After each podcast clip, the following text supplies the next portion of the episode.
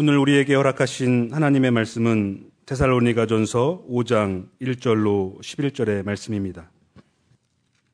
형제자매 여러분, 그때와 시기를 두고서는 여러분에게 더 쓸 필요가 없겠습니다. 주님의 날이 밤에 도둑처럼 온다는 것을 여러분은 자세히 알고 있습니다. 사람들이 평안하다, 안전하다 하고 말할 그때에 아기를 뵌 여인에게 해산의 진통이 오는 것과 같이 갑자기 멸망이 그들에게 닥칠 것이니 그것을 피하지 못할 것입니다. 그러나 형제자매 여러분, 여러분은 어둠 속에 있지 아니하므로 그날이 여러분에게 도둑과 같이 덮치지는 않을 것입니다. 여러분은 모두 빛의 자녀요, 낮의 자녀입니다. 우리는 밤이나 어둠에 속한 사람이 아닙니다. 그러므로 우리는 다른 사람들처럼 잠자지 말고 깨어 있으며 정신을 차립시다. 잠자는 자들은 밤에 자고 술에 취하는 자들도 밤에 취합니다. 그러나 우리는 낮에 속한 사람이므로 정신을 차리고 믿음과 사랑을 가슴막이 갑옷으로 입고 구원의 소망을 투구로 씁시다. 하나님께서는 우리를 진노하심에 이르도록 정하여 놓으신 것이 아니라 우리 주 예수 그리스도로 말미암아 구원을 얻도록 정하여 놓으셨습니다. 그리스도께서 우리를 위하여 죽으신 것은 우리가 깨어 있든지 자고 있든지 그리스도와 함께 살게 하시려는 것입니다. 그러므로 여러분은 지금도 그렇게 하는 것과 같이 서로 격려하고 서로 덕을 세우십시오. 이는 하나님의 말씀입니다. 하나님 감사합니다. 참 좋으신 우리 주님의 은총과 평강이 교회 여러분 모두와 함께 하시기를 빕니다. 아, 봄을 재촉하는 아름다운 봄비가 내리고 있는 아침입니다. 아, 여러분 모두 아, 주님의 은총으로 충만해지는 복된 시간이 되었으면 참 좋겠습니다. 아, 지난 3월 1일 어, 3.1절 99주년 어, 기념일을 맞이해서 우리는 두 가지 대조적인 장면을 보게 되었습니다. 서대문 형무소 역사관에서 거행된 3.1절 어, 공식 기념 행사에서 어, 대통령은 이런 이야기를 했었죠. 3.1 운동과 대한민국 건국 100주년을 항구적인 평화 체제 구축과 평화에 기반한 번영의 새로운 출발선을 만들어 나가겠다라고 말했습니다. 그의 연설문 전체는 대단히 비장하지만은 또 감동적인 그런 부분이 있었습니다. 같은 날 광화문 광장에서는 3.1절 구국 기도회라고 하는 것이 열렸습니다. 사실 말이 기도회지 그것은 정치 집회나 마찬가지였습니다. 아, 태극기와 성조기가 휘날렸고 심지어는 이스라엘 국기와 일장기까지 등장했습니다. 아, 그분들이 아, 대체 어떤 얘기를 하고자 하는 일인지 궁금증이 생겨났습니다. 연단에서 나눠줬던 이야기도 특정한 세력들을 향한 증오의 언어가 여과되지 않는 채 마구 튀어나왔습니다. 조금만 생각해 보면 누구라도 알 수 있는 거짓 뉴스들을 사실인 양 호도하는 말들도 나왔습니다. 심지어는 계시를 받았다고 하는 젊은 신학생들이 나와가지고 자기가 받은 계시를 가감없이 혐오의 언어에 담아서 말하는 것도 우리는 볼 수 있었습니다. 이것이 대한민국의 2018년 개신교의 현 주소입니다. 대단히 심각한 그런 상황임을 알 수 있습니다.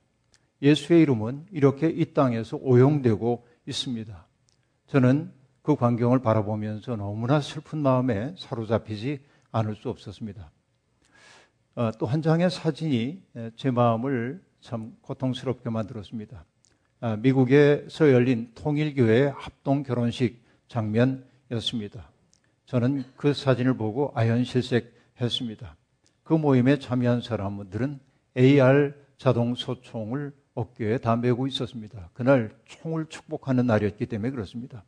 어떤 이들은 어, 머리에 총알 모양으로 만든 왕관을 쓰고 그 모임에 동참하고 있었습니다. 해마다 총기 사고로 수많은 인명이 죽거나 다치는 그 미국 사회에서 종교를 빙자한 사람들이 모여서 총을 축복하는 그런 전례를 어떻게 이해를 해야 할까 참 복잡한 생각이 들었습니다. 그들은 무기가 진리보다 강력하다는 것을 보여주고 싶었던 것일까요? 그 낯선 광경은 그들의 주인이 바로 공중에 권세 잡은 자들임을 보여주는 증거라고 저는 그렇게 볼 수밖에 없었습니다. 폭력과 쉽게 결탁하는 종교는 참 종교일 수 없습니다. 그 사진을 보면서 아, 일전에도 얘기한 적이 있습니다만은 저는 터키의 이스탄불에서 보았던 한 장면이 머릿속에 떠올랐습니다. 여러 해 전 제가 이스탄불에 가가지고 아, 그 이스탄불에 있는 이레네 성당이라고 하는 곳을 찾아갔습니다. 아, 이레네는 그 평화의 평화의 왕에게 바쳐진 그런 성당입니다. 아, 그런데 그 예배당은 지금은 이, 아, 터키가 이슬람 국가이기 때문에 아, 더 이상 성당으로 사용되지 않고 있고 아, 지금은 사람들에게 공연장으로 대관되고 있는 그런 아, 비운의 장소였습니다. 제가 그 이렌의 성당이었던 그 건물을 찾아갔던 까닭이 뭐냐면 그곳에서 주후 381년 세계 최초의 기독교 공의회가 열린 장소이기 때문에 그렇습니다. 그곳에서 세계 각지에서 모여든 주교들이 신학적인 치열한 논쟁을 거쳐가면서 한 가지 중요한 신조를 그들은 고백했습니다. 그것이 이름하여 니케아 신조라고 하는 것입니다. 그 니케아 신조라고 하는 것이야말로 아, 기독교인들이 믿는 신앙의 내용이 무엇인지를 정초한 모임이라고 말할 수 있습니다. 아, 그곳에서 또 삼일체 교리도 확정되는 그런 장소입니다. 그러니까 저는 신학을 공부해왔던 저로서는 아, 그런 기대를 품고 아, 그곳에 갔습니다. 그런데 그 예배당은 아까도 얘기했지만은 더 이상 예배당으로 활용되고 있지 않았기 때문에 바실리카 양식의 그 예배당은 쇠락할 대로 쇠락해 있었습니다. 스산한 마음으로 그 예배당 공간을 거닐고 있다가 저는 문득 그 천장에 있는 돔 형태를 올려다 보았습니다. 여러분 어, 외국에 나가 보면 그 옛 건물들, 예배당 건물들을 보면 돔이 있는 그런 건물들을 보게 될 텐데 돔이라고 하는 것은 우주의 상징입니다. 우주를 상징해요. 그래서 그 돔 안에 모셔드리는 것은 항상 뭐냐면 판토크라토르라고 하는 예수 그리스도의 모습을 거기에 모셔둡니다. 판토크라토르라고 하는 것은 만, 만유의 주라는 얘기입니다. 그러니까 온 우주를 다스리시는 우주의 중심이신 그리스도 그분을 신앙 고백적으로 형상화해 놓은 것이죠. 때로는 프레스코화로 그려지기도 하고 아, 때로는 모자이크를 통해 형성되기도 합니다만은 그리스도를 그 자리에 모셔놓는 것이죠. 문득 고개를 들어서 그 장소에 판토크라토르가 있던 그 장소를 올려다 보았더니 그곳엔 뭐가 있었냐면 미사일을 비롯한 각종 현대식 무기들의 그림이 거기에 그려져 있었습니다. 이전에 지금 공연장으로 사용되기 전에 그 이렌의 성당 터가 아, 무기고로 사용되기도 했고 이슬람이 들어온 다음에 군사 박물관으로도 활용되었기 때문에 아, 그런 짐작이 들긴 했지만 문득 저 높은 곳에 무기를 그려놓는 사람들의 마음이 뭘까라고 생각해 봤습니다. 세상을 다스리는 것은 희생과 사랑으로 섬겼던 그리스도와 같은 존재가 아니라 우령만이 세상을 지배한다고 하는 사실을 그들은 드러내고 싶었던 것인지도 모르겠습니다. 숙무주의자들, 무력을 숭상하는 사람들이 힘만이 정의라고 하는 이야기를 그렇게 표현하고 싶었던 것인지도 모릅니다. 너무나 저는 가슴 아프게 그렇게 아, 느꼈습니다. 종교가 폭력에 다가서고 그리고 슬그머니 폭력과 손을 잡는 순간 종교는 타락의 길을 걸어갈 수밖에 없습니다. 종교는 폭력에 저항할 때만 종교일 수 있다고 말씀드릴 수밖에 없습니다. 그러나 오늘 이 땅에 있는 개신교회도 서슴없이 혐오의 말들을 뱉어내면서 폭력과 손을 잡고 있는 것을 볼 때 개신교의 장래가 과연 있을까 하는 그런 두려운 마음이 제 마음속에 떠오르곤 합니다. 그렇기에 지금은 정말로 정신을 차려야 할 그런 때라고 느낍니다. 오늘 본문은 초대교회의 상황이 오롯이 반영되어 있는 본문입니다. 많은 사람들이 주님의 재림을 기다렸습니다. 그러나 오신다는 그 주님은 오시지 않는 것으로 보였습니다. 여기에 서 있는 사람들 가운데 죽음을 맛보지 않고 살아서 인자가 자기 왕권을 차지하고 오는 것을 볼 사람도 있을 것이다.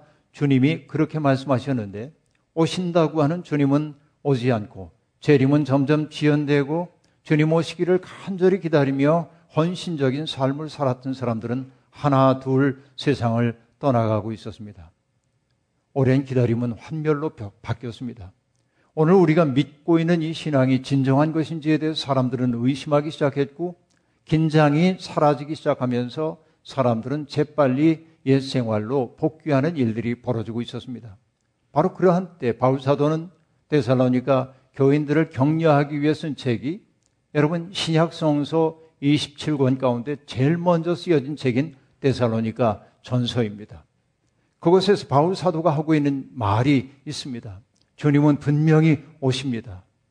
하지만 우리가 알아야 할 것은 뭐냐면 그날과 그때가 언제인지는 알 수가 없습니다. 하는 이야기를 바울 사도는 하고 있습니다. 아, 정말로 아, 그렇기 때문에 오시는 그 주님에 대한 긴장을 잃어버리지 말고 우리가 오늘을 충실하게 살아야 한다고 바울은 말하고 있었던 것입니다. 사람들은 그 때가 언제인지, 주님 오시는 그날이 언제인지를 알고 싶어 합니다. 왜냐하면 불확실한 것을 기다린다는 것처럼 힘겨운 일이 없기 때문에 그렇습니다. 그 때문일까요? 그렇게 조바심 치는 마음을 파고드는 것들이 이단 종파들입니다. 그들은 종말이 임박했다고 말하면서 사람들에게 헌신을 요구합니다. 자신만이 특별한 계시를 받았다고 말합니다. 그들은 언제나 자기에게 특별한 계시가 있다고 이야기를 합니다. 그리고 그들은 모호하지 않은 단정적인 말로 사람들의 마음을 호립니다. 많은 사람들이 그 불확실성을 견딜 수 없기 때문에 자기들의 비판적 사고 기능을 잠재우고 자기들의 자유를 그들에게 반납하고 대신 평안함을 구하기도 합니다. 이것이 여러분 수많은 사람들이 이단 종파로 달려가는 이유입니다. 그러나 여러분 그 이단 종파의 지도자라는 사람들의 관심은 사람들의 아름다운 삶이나 그들의 영혼이 아닙니다. 그들에게 중요한 것은 자기들의 이익밖에 없습니다. 이익 동기가 그들을 움직여갑니다. 바울 사도는 그런 사실을 잘 알고 있었습니다. 그래서 초조해하는 사람들에게 단호하게 말하는 겁니다. 형제 자매 여러분, 그 때와 그 시기를 두고서는 여러분에게 더쓸 필요가 없겠습니다. 주님의 날이 밤에 도둑처럼 온다는 것을 여러분은 자세히 알고 있습니다. 바울의 말을 요약하면 다시 한번 요약하면 이렇습니다. 첫째, 주님은 분명히 오신다. 둘째, 그 날을 특정하는 것은 우리가 할 수 있는 일도 아니고 해서도 안 된다. 셋째, 그날은 누구도 예상하지 않은 날 도둑처럼 급작스럽게 우리에게 다가올 것이다. 라고 하는 얘기입니다. 사실 재림에 대한 이야기는 사도행전에도 그대로 반영되어 있습니다. 제자들이 부활하신 주님께 묻습니다. 주님, 주님께서 이스라엘에게 나라를 되찾아 주실 때가 바로 지금입니까? 그러자 주님이 대답하십니다. 때나 시기는 아버지의, 아버지께서 아버지의 권한으로 정하신 것이니 너희의 알 바 아니다. 라고 말씀하셨습니다. 여러분, 이 말의 의미는 뭡니까? 그날이 언제인지를 특정하기 위해 헛수고하지 말고 오직 지금이라고 하는 시간을 충실히 살아내라고 하는 부름입니다. 바로 이것이 재림을 기다리는 사람들의 삶의 태도여야 한다는 겁니다. 그러나 여러분, 우리는 인간이기 때문에 그 날이 언제 일는지 모르는 불확실성 때문에 우리는 비틀거리기 일수입니다. 아주 여러 해 전에 어, 제가 평화운동가들과 어, 자주 만나 이야기를 나누고 또 실천 사항을 논의하고 그럴 때 미국에 있는 유대인 라비 대학 교수를 모시게 됐습니다. 그래서 공식적인 모임을 마치고 아, 그리고 사적인 자리에 둘러앉아서 이런저런 이야기를 하는데 그분이 농담 하나를 던졌습니다. 여러분 유대인들의 유대인들이 가장 선호하는 직업이 뭔지 압니까? 아무도 대답을 할 수가 없었습니다. 무슨 직업인지 알 수가 없죠. 그러자 그가 자기 혼자 껄껄 웃더니 이렇게 대답했습니다. 회당에 고용되어서 메시아가 오시는지를 망보는 사람이 최고의 직업이래요. 짐작은 같지만 차마 말할 수가 없어서 가만히 있었더니 그가 또 웃더니 이렇게 얘기합니다. 그는 죽을 때까지 직업 잘릴 이유가 없대. 그분이 오실 리가 없기 때문에. 그리고 할 일도 아무것도 없대요. 그냥 그 자리에 있으면 되는 거예요. 그 참 좋은 직업이겠다 하는 생각을 했습니다. 여러분, 저는 생각해 봅니다. 삶이란 무엇일까? 글쎄요, 삶에 대한 이야기를 사람들은 수없이 많이 나눕니다만 저는 이렇게 정리를 해 봅니다. 불확실하고 모호한 삶을 견디어 나가는 거다. 그렇죠? 삶의 불확실함을 내 삶의 일부로 받아들이고 그 모함 속에서 사랑의 모험을 감행하는 것 이런 것이 진정한 삶이 아닐까 하는 생각을 해보는 겁니다. 불확실함 앞에 설 때 사람들이 취하는 삶의 방식은 제각기 다릅니다. 어떤 이들은 언젠가는 주님이 오시겠지만 지금은 아니라며 자기 하고 싶은 일을 합니다. 이것을 성경은 어둠의 행실이라고 얘기하고 있습니다. 철학자인 마틴 하이데거는 모든 사람들에게 죽음은 미지의 세계라면서 이렇게 얘기를 하고 있습니다. 왜 죽음이 미지의 세계냐면 자기의 죽음을 경험한 사람은 세상에 아무도 없습니다. 근사 체험, 거의 죽었다가 살아난 사람은 있지만 그것이 진정한 죽음은 아닙니다. 그러니까 사람은 누구나 가까운 사람의 죽음을 경험했을는지 모르지만 자기의 죽음을 경험한 적이 없습니다. 그래서 사람들의 마음속엔 이런 사고가 있답니다. 나도 언젠가 죽을 것이다. 그리고 그 마음속에 괄호 열고 뭐라고 얘기하냐면 그러나 지금은 아니다. 그렇게 생각한다는 겁니다. 나는 언젠가 죽을 거다. 그러나 지금은 아니다. 이 사고가 사람들에게 의미 있는 인생을 살지 못하도록 만든다는 것이지요. 똑같습니다. 주님이 오실 거라고 여러분 믿습니까? 그럼 아멘 그런데 우리의 마음속에 뭐냐면 그분은 지금은 안 오실 거다. 그래서 우리가 하는 일은 뭡니까? 나 좋은 일 그냥 하는 거죠. 그래서 여러분 바울 사도가 말합니다. 그런 이들을 기다리고 있는 것은 멸망이라면서 이렇게 경고합니다. 사람들이 평안하다, 안전하다 하고 말할 그때 아기를 뵌 여인에게 해산의 진통이 오는 것과 같이 갑자기 멸망이 그들에게 닥칠 것이니 그것을 피하지 못할 것입니다. 여러분 마태복음도 똑같은 이야기를 하고 있습니다. 깨어 각성하지 않고 안일한 평안에 잠겨 살고 있는 사람들 그들을 이렇게 일컫습니다. 홍수 이전 시대에 노아가 방주에 들어가는 날까지 사람들은 먹고 마시고 장가가고 시집가며 지냈다라고 말합니다. 먹고 마시는 일, 시집 장가가는 일이 해서는 안 될 일이라는 것이 아니라 마음을 하나님의 뜻에 비끄러매는 일보다는 바로 이 땅의 일들에만 온통 마음을 빼앗긴 채 살았다고 하는 이야기입니다. 하나님이 세상을 향해 어떤 꿈을 품고 있는지 생각하지 않았다고 하는 이야기입니다. 땅의 현실에만 붙들려 살다 보면 하나님의 마음으로부터 멀어질 수밖에 없다는 뜻으로 새겨야 할 것입니다. 여러분, 성도는 불확실히 증대되는 세상에 산다고는 하지만 내가 누구인지 그리고 하나님이 내게 기대하시는 바가 무엇인지를 늘 여쭤보며 살아야 합니다. 바로 그것이 빛 가운데 살아가는 삶입니다. 그러나 나 자신을 가만히 돌이켜 생각해 보면 우리 속에 빛이 없습니다. 이렇게 얘기하면 제가 교리적인 언어를 반복하는 것처럼 느낄는지 모르지만 저는 제 자신을 뒤져봐도 내 속에 빛이 없구나 이렇게 느끼게 됩니다. 비관적으로 들리지만 이게 어쩔 수 없는 인간의 죄성이기도 합니다. 그래서 여러분, 사람은 하나님의 은총에 빛 없이는 맑게 살 수 없습니다. 이게 어쩔 수 없는 인간입니다. 인간은 욕망이라고 하는 중력에 속절없이 끌려가기 쉬운 존재이기 때문에 그렇습니다. 우리를 세상의 방향으로 잡아당기는 인력이 참으로 강렬합니다. 그렇기에 우리는 하늘을 향해 솟아오르기 위해서는 주님의 은총을 구하지 않을 수 없습니다. 새봄이 되어 수만 톤의 힘으로 대지를 밀어 올리는 새싹을 보면 생명의 장엄함을 느낍니다. 대체 그 여린 것이 어떻게 그 두터운 대지를 뚫고 나온단 말입니까? 그것은 무엇일까요? 따뜻한 햇볕과 밝은 햇빛이 그들을 이끌어내고 있는 것이죠.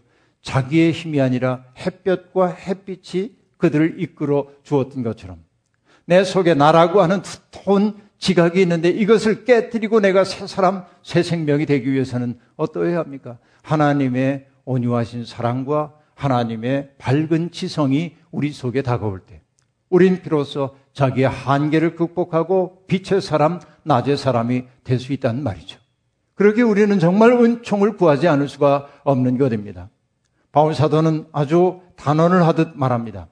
여러분은 모두 빛의 자녀요, 낮의 자녀입니다. 우리는 밤이나 어둠에 속한 사람이 아닙니다. 여러분, 우리는 그런 사람이 되어야 한다는 말이 아니라 이미 그런 사람이라는 선언입니다. 그 선언이 부담스럽습니다. 왜냐하면 내가 나를 돌아봐도 내 속에 빛이 없다고 고백한 것처럼 내가 죄투성이 존재임을 알기 때문입니다. 하지만 그 사실을 자각하고 주님의 은총을 사모하고 주님의 부력을 신뢰하는 사람들은 이미 낮에 속한 사람입니다. 이미 그렇게 우리를 빛의 자녀라고 선언해 주셨기 때문에 이제는 그 선언에 따라 이제는 살기 시작해야 합니다. 신학에서 흔히 이런 얘기를 합니다. 인디카티브는 임페라티브를 가져온다라고 말하는데 그러니까 서술어는 우리에게 명령법을 가져온다 하는 얘기입니다. 너는 낮의 자손이다라고 선언해 주셨기 때문에 이제 우리는 낮의 자녀로 살아야 한다는 명령이 우리에게 주어졌다라고 얘기를 하고 있습니다. 여러분 그렇습니다. 오늘 바울 사도가 얘기합니다. 그러므로 우리는 다른 사람들처럼 잠자지 말고 깨어 있으며 정신을 차리십시다. 잠자지 말라, 깨어 있으라, 정신 차리라 세 가지 동사로 되어 있지만 그것은 내용은 하나입니다. 깨어 있으란 말입니다. 여러분 옛날 우리 공부할 때 잠들지 않으려고 뭐 타임이라고 하는 알약 먹고 어떻게든지 버텨보고 참 우리 못된 시기 지나왔죠. 3당 사락이니 3시간 자면 대학 들어가고 4시간 자면 떨어진다. 그 못된 말들이 정말인 줄 알고 어? 집중도 되지 않는데 알약 집어삼키면서 어떻게든지 버텨내고 그러려고 했던 그 시절이 떠오릅니다만 깨어있으라는 게 그런 거 아닙니다. 깨어있으란 말은 무엇입니까? 우리는 주님께서 피로써 값주고 사신 존재이고 하나님의 일을 위해 초대받은 사람들이라는 사실을 한순간도 잊지 말자고 하는 얘기입니다. 자연인으로서의 우리는 유약하기 이를 데 없지만 하나님의 숨을 받은 우리는 무력한 존재가 아니라는 사실을 알고 살다는 얘기입니다. 하나님은 우리와 더불어서 세상을 아름답게 바꾸기를 원하십니다. 하나님의 그러한 꿈이 우리를 통해 이루어지기를 소망할 때 우린 비로소 깨어있는 사람이라 말할 수 있습니다. 그 마음이 있다고 한다면 밤에 충분히 주무시고 쉴 때 충분히 쉬어도 괜찮습니다. 그것도 깨어있는 것이기 때문에 그렇습니다. 그런데 여러분, 이렇게 살지 못할 때 우리의 삶이 어떠합니까? 잠자는 자들은 밤에 자고 술에 취하는 자들도 밤에 취한다고 바울은 말하고 있습니다. 종교란 무엇일까요? 깨우는 겁니다. 종교는 취하거나 마취시키거나 잠들게 하는 것은 안 됩니다. 자꾸만 깨워야 합니다. 몽롱한 영혼의 잠에 빠진 사람들을 깨워 새로운 존재가 되게 하는 것이 종교의 본령입니다. 그런데 여러분, 거짓 종교는 사람들을 깨우지 않습니다. 그들의 영혼 속에 두려움을 자꾸만 주입해서 옴짝달싹 못하도록 만들고 하나님이 아닌 종교적인 권위자의 말에 복종하도록 만듭니다. 오늘의 한국 주류 개신교회가 바로 깨우는 종교로서의 역할을 하지 못하고 오히려 사람들을 마취시키는 종교로 전락하고 있다고 하는 것이 저의 생각입니다. 여러분, 많은 종교 지도자들이 교인들을 자신의 목적을 위해 동원의 대상으로 삼습니다. 차에 태워 여기저기 데리고 다니면서 자기들의 아바타 역할을 하게 만들기도 합니다. 많은 사람들이 자기 영혼이 죽어가고 있다는 사실도 알지 못하면서 자기가 잘 믿고 있는 줄로 알고 있습니다. 이게 저를 분노하게 만듭니다. 딱한 노릇입니다. 바울은 정신을 차리자면서 이렇게 권고합니다. 그러나 우리는 낮에 속한 사람이므로 정신을 차리고 믿음과 사랑을 가슴막이 갑옷으로 입고 구원의 소망을 투구로 씁시다 라고 말하고 있습니다. 여러분, 바울은 이처럼 믿는 이들을 전사의 이미지로 형상화하고 있습니다. 글래디에이터들의 전투가 사람들의 눈과 귀를 사로잡던 로마의 지배 시기였기 때문에 전사의 이미지는 사람들에게 매우 익숙한 것이었을 겁니다. 믿는 사람들은 싸우는 사람이어야 합니다. 그 싸움은 증오의 싸움 아니라 누군가를 죽이기 위한 싸움이 아니라 믿음과 사랑의 싸움이어야 합니다. 소망의 싸움이 되어야 합니다. 바로 이것이 믿음의 선한 싸움입니다. 우리가 진정 믿는 사람들이라고 한다면 싸워야 합니다. 그 싸움은 나를 확보하고 남을 없애기 위해서가 아니라 나를 살리고 남을 살리기 위한 싸움이어야 합니다.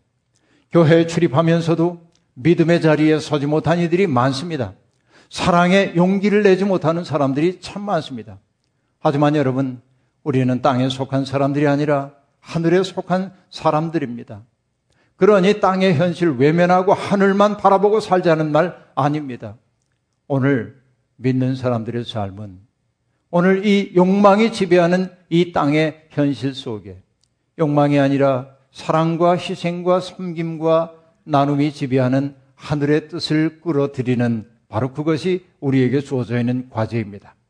보라의 땅에 평화의 씨를 심고 반생명의 문화가 번져가는 세상에 생명의 불꽃을 일으켜야 합니다. 가끔은 힘에 붙이기도 합니다. 내 한 몸 간수하기도 어려운데 어떻게 세상을 책임지란 말입니까? 이러한 저항감이 우리 속에 스멀스멀 피어날 때마다 이 말씀을 떠올리십시오. 하나님께서는 우리를 진노하심에 이르도록 정하여 놓으신 것이 아니라 우리 주 예수 그리스도로 말미암아 구원을 얻도록 정하여 놓으셨습니다. 잊지 마십시오. 우리는 구원받은 사람입니다. 몇 날 몇 시에 구원받냐고 묻는 사람들이 있지만 그 시간을 특정하지 못한다는 이유로 마치 구원의 확신이 없는 사람처럼 취급받을 때도 있었죠, 여러분. 그러나 여러분, 이제는 누가 묻거든 대답하십시오. 우리는 구원받은 사람입니다. 나는 내가 구원받았음을 믿습니다. 주님의 사랑을 느끼고 주님의 사랑을 바라보며 살고 있으니 말입니다. 주님의 꿈을 내 가슴에 품고 살고 있으니 내가 구원받은 사람 아니면 누구란 말입니까? 이렇게 말하자고요. 그러면 여러분, 구원받은 사람들은 어떻게 살아야 합니까? 서로 격려해야 합니다. 서로 덕을 세우며 살아야 합니다. 지금 우리 앞에 그리고 우리 옆에 있는 사람들을 존중하고 아끼며 하나님 나라를 이루는 일을 위해 협력해야 합니다. 우리를 인격이 아니라 부품으로 취급하는 세상에 저항해야 합니다. 약한 이들을 함부로 대하는 세상 풍조에 맞서야 합니다. 바로 그것이 낮에 속한 삶이요 구원받은 사람의 삶입니다. 정월 대보름이 지났고 내일 모레면 경칩입니다. 봄빛을 받아 동면하던 것들이 깨어나는 이때 근심과 걱정 속에 갇혀 살던 우리의 영혼도 깨어나서 마음껏 생명의 합창을 부르는 이 아름다운 일에 동참할 수 있기를 주의 이름으로 축원합니다. 아멘. 주신 말씀 기억하며 거듭의 기도 드리겠습니다. 하나님 세상의 인력에 속절없이 끌려다니던 우리들이지만 우리에게 은총의 빛을 비춰주시는 주님의 사랑을 의지하여 우리는 고개를 듭니다. 주님, 우리를 주님의 손과 발로 삼으시어 이 땅을 평화롭게 바꾸어 주시옵소서 예수님의 이름으로 기도하옵나이다. 아멘.